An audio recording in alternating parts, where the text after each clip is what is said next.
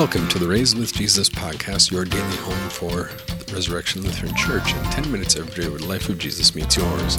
During Lent, we also have a daily Lenten devotional, looking particularly at baptism in Romans chapter 6. Romans chapter 6, verses 1 and 2. What shall we say then? Shall we go on sinning so that grace may increase? By no means. In the closing verses of chapter 5, Paul proclaimed a beautiful truth that has quieted quaking sinners throughout the centuries. Where sin increased, grace increased all the more, so that, just as sin reigned in death, so also grace might reign through righteousness to bring eternal life through Jesus Christ our Lord. But the sinful flesh, lazy and loath to change or give up sin, quickly tries to twist and distort the bold message of grace. Chapter 6 begins with a bold preemptive strike. What shall we say then? Shall we continue to sin so that grace may increase? Should we sin it up so that God can grace it up? By no means. The exclamation point cuts to our hearts with God's sharp law.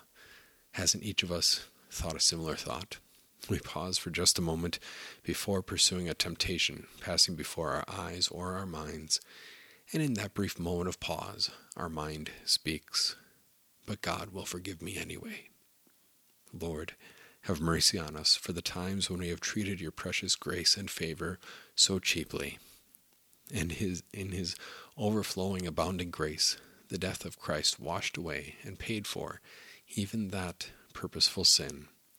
In Romans chapter 6, we see life as God does God's grace active in baptism, sin active in our old Adam.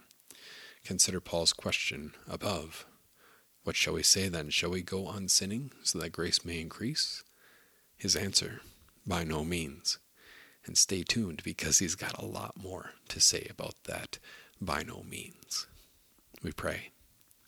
Almighty and merciful God, you never despise what you have made, and always forgive those who turn to you. Create in us such new and contrite hearts that we may truly repent of our sins and obtain your full and gracious pardon. Through your Son, Jesus Christ our Lord, who lives and reigns with you in the Holy Spirit, one God, now and forever. Amen. You can find us Sunday morning at 2250 South Holland-Sylvania Road in Maumee. You could also find us on Facebook. Just search for Resurrection Maumee. God bless your day.